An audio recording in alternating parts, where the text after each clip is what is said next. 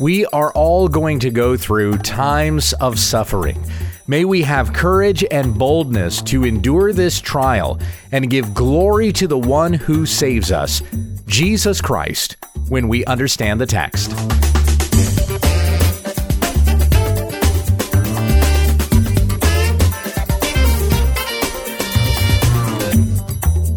This is when we understand the text, studying God's Word to reach all the riches of full assurance in Christ. Thank you for subscribing, and if this has ministered to you, please let others know about our program. Here once again is Pastor Gabe Hughes. Thank you, Becky. We've been studying in Acts chapter 4 this week. Peter and John have performed a miracle, they've preached the gospel. They were arrested and brought before the high priest and the other elders. And now they're being released. They're going to go back to the other disciples, and we have a beautiful prayer here in Acts chapter 4, verses 23 through 31. When they were released, they went to their friends and reported what the chief priests and the elders had said to them. And when they heard it, they lifted their voices together to God and said, O sovereign Lord, who made the heaven and the earth and the sea and everything in them, who through the mouth of our father David your servant said by the Holy Spirit, Why did the Gentiles rage and the peoples plot in vain? The kings of the earth set themselves, and the rulers were gathered together against the Lord and against his anointed. For truly, in this city there were gathered together against your holy servant Jesus, whom you anointed, both Herod and Pontius Pilate, along with the Gentiles and the peoples of Israel, to do whatever your hand and your plan had predestined to take place. And now, Lord, look upon their threats and grant to your servants to continue to speak your word with all boldness, while you stretch out your hand to heal, and signs and wonders are performed through the name of your holy servant Jesus. And when they had prayed, the place in which they were gathered together was shaken, and they were all filled with the Holy Spirit, and continued to speak the word of God with boldness. What a fantastic prayer. When it comes to understanding the sovereignty of God and his predestined plan, many folks turn to Ephesians 1, and that's certainly a great chapter that talks about that. I like coming to this prayer in Acts chapter 4. Let's look at it and uh, and understand even what it was the disciples were asking for. I think there's a valuable lesson in that as well. Verse 23 When they were released, when Peter and John were let go from the council, that had arrested them, they went to their friends and reported what the chief priests and the elders had said to them. Remember what the chief priests and elders had said. Verse 18 They called them and charged them not to speak or teach at all in the name of Jesus. And Peter and John had answered them Whether it is right in the sight of God to listen to you rather than to God, you must judge. For we cannot but speak of what we have seen and heard regarding what it is that Jesus taught them and what he did, the miracles he performed, his death on the cross, his resurrection from the grave, his ascension into heaven. Peter and John were preaching all of it and telling people there is no other name under heaven by which we can be saved. Jesus Christ, calling upon his name, believing in him. That is how we come to salvation. This is the gospel that they proclaimed. And they were arrested for it but they were not beaten for it. The, the elders and the chief priests and the scribes, they feared the people. So they warned them not to do this anymore, and then they let Peter and John go. But this was certainly, you know, a preview of what was to come. Although they wouldn't be beaten here, that would come later. So they go to their friends and let them know what it was that happened exactly as Jesus said would happen to us. We would be arrested, we'd be turned over to the synagogues, and the Holy Spirit would be upon them to give them utterance as to what to say.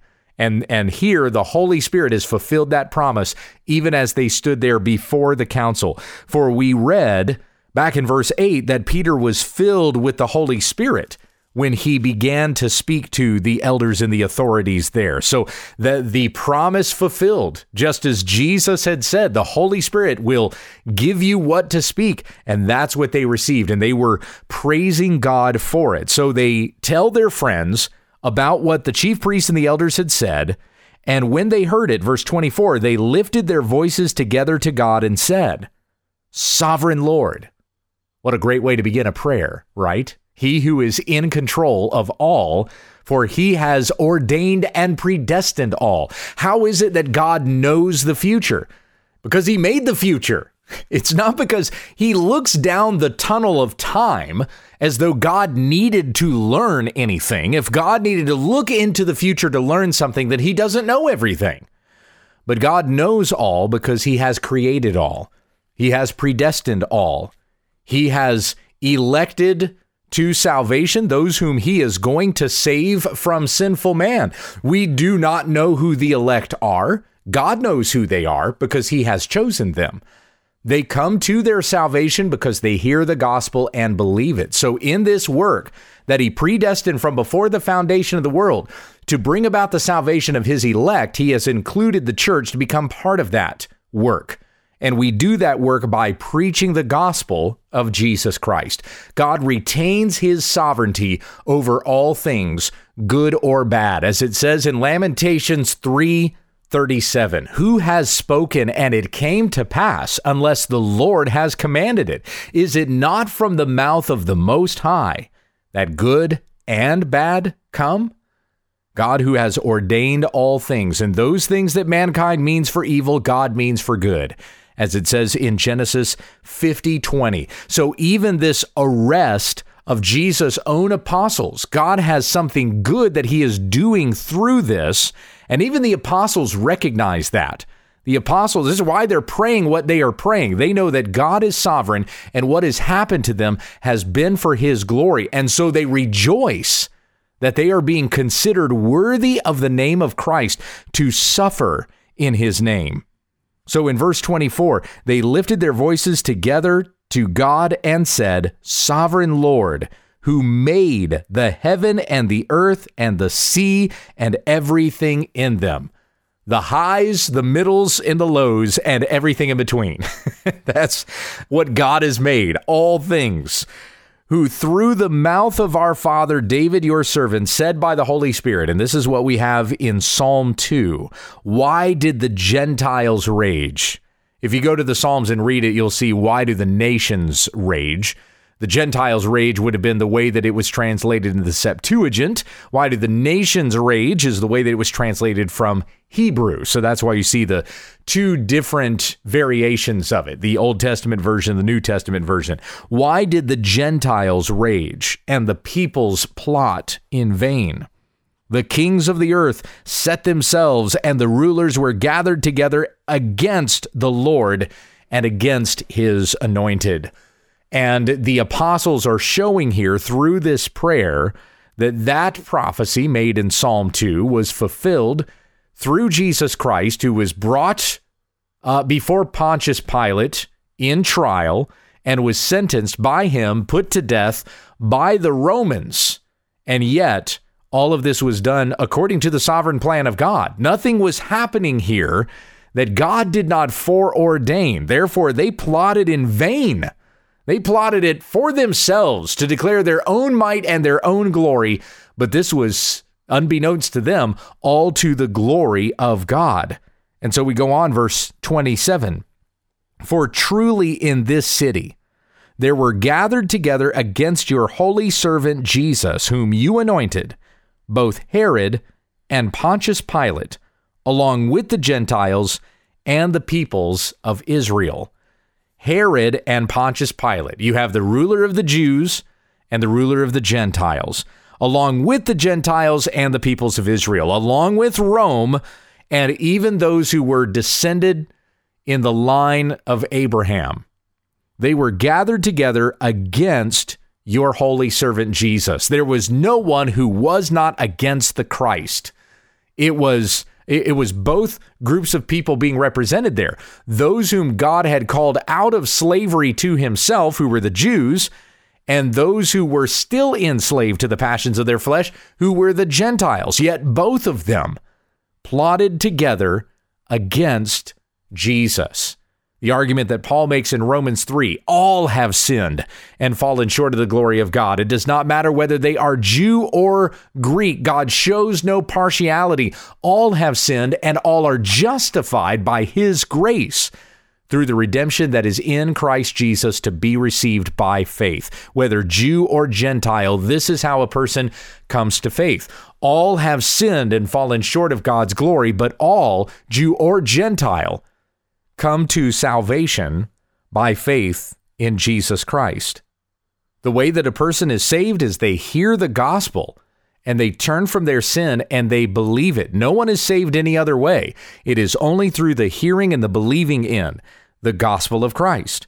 So we continue on here. I'm still in verse 27. For truly in this city there were gathered together against your holy servant Jesus, whom you anointed, both Herod and Pontius Pilate along with the Gentiles and the peoples of Israel, to do whatever your hand and your plan had predestined to take place. This is very similar to a statement that Peter made back in uh, the sermon at Pentecost in Acts 2:23. This Jesus delivered up according to the definite plan and foreknowledge of God, you crucified and killed by the hands of lawless men. Remember what we considered there. God has ordained all things, but man is still responsible for his actions. No man is ever going to stand before God and say, well, well, why can you find, uh, how is it that you can find fault? For who can resist your will? It's the very question that Paul poses in Romans chapter 9. And he answers that question by saying, But who are you, O man, to answer back to God?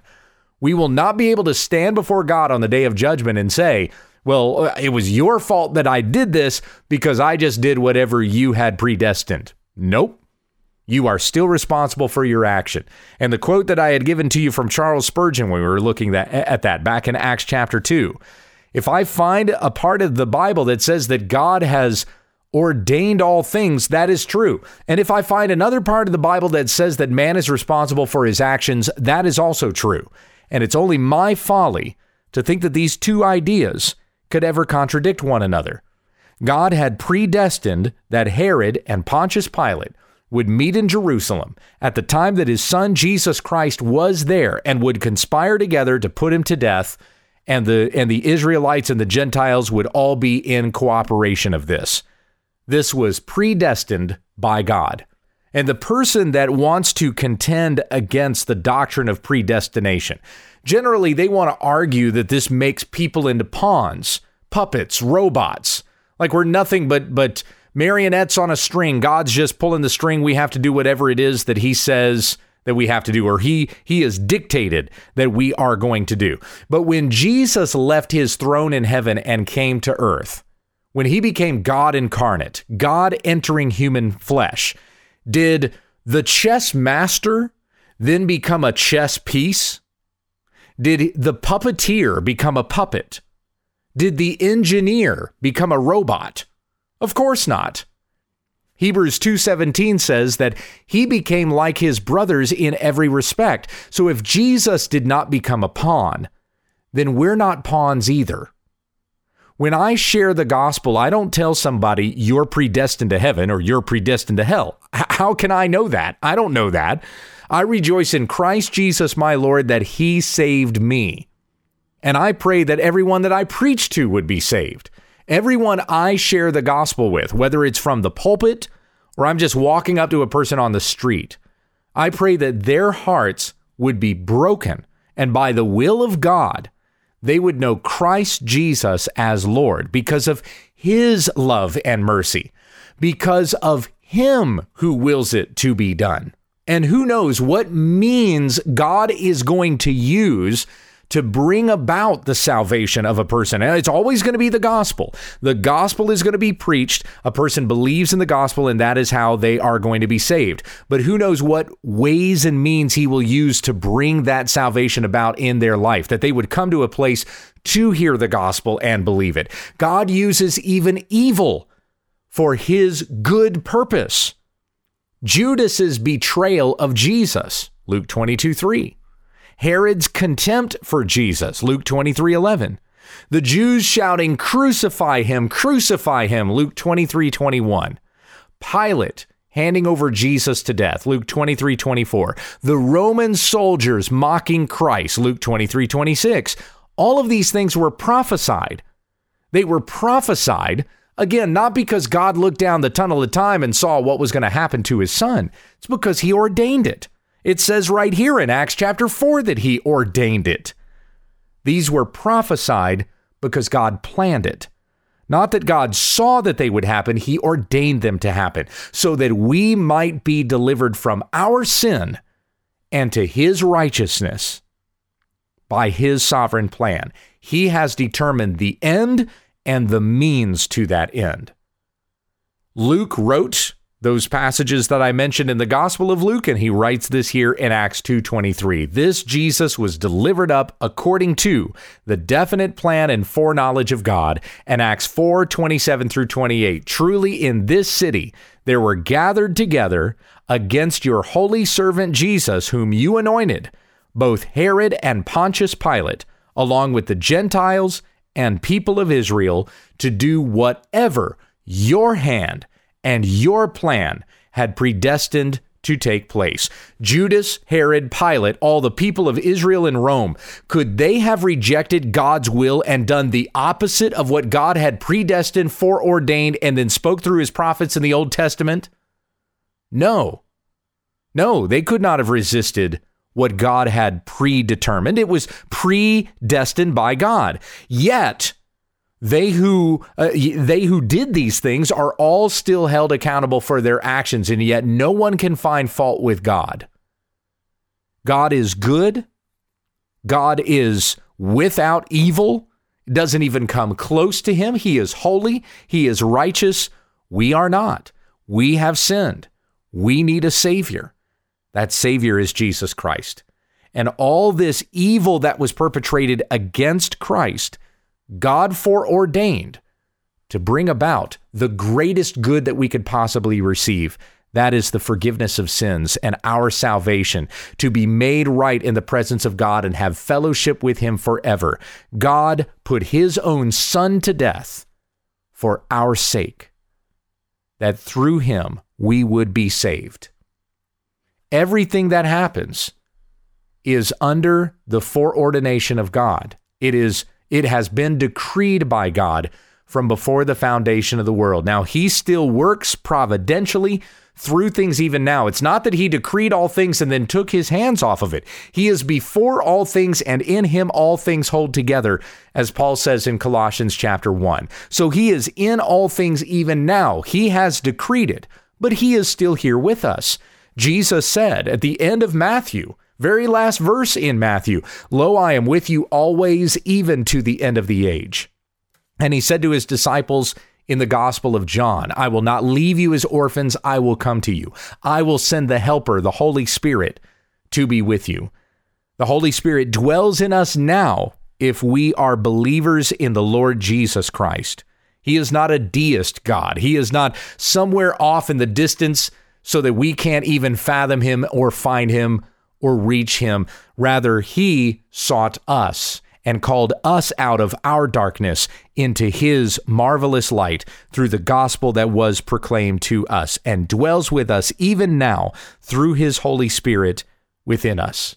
All those who are believers in his Son, the Lord Jesus Christ. God has ordained all of this to bring about our salvation. So you know that anything that happens, is ultimately going to be for our good and for his glory. Romans 8:28 God works all things together for good for those who love God and are called according to his purpose. So fret not, my fellow believer. God is in control. He is working this out to something great and glorious and good. Trust in him. We go on to read verse 29. And now, Lord, look upon their threats and grant to your servants to continue to speak your word with all boldness, while you stretch out your hand to heal, and signs and wonders are performed through the name of your holy servant Jesus. That's the conclusion of the prayer. Notice what it is that the apostles are asking for. The apostles, the disciples, they're not asking that they would be delivered from the persecution that is to come because they know it's going to happen and they're going to share in the sufferings of Christ and this is going to be for their sanctification. So they don't ask, "Hey Lord, don't let us suffer." He's already promised that they will.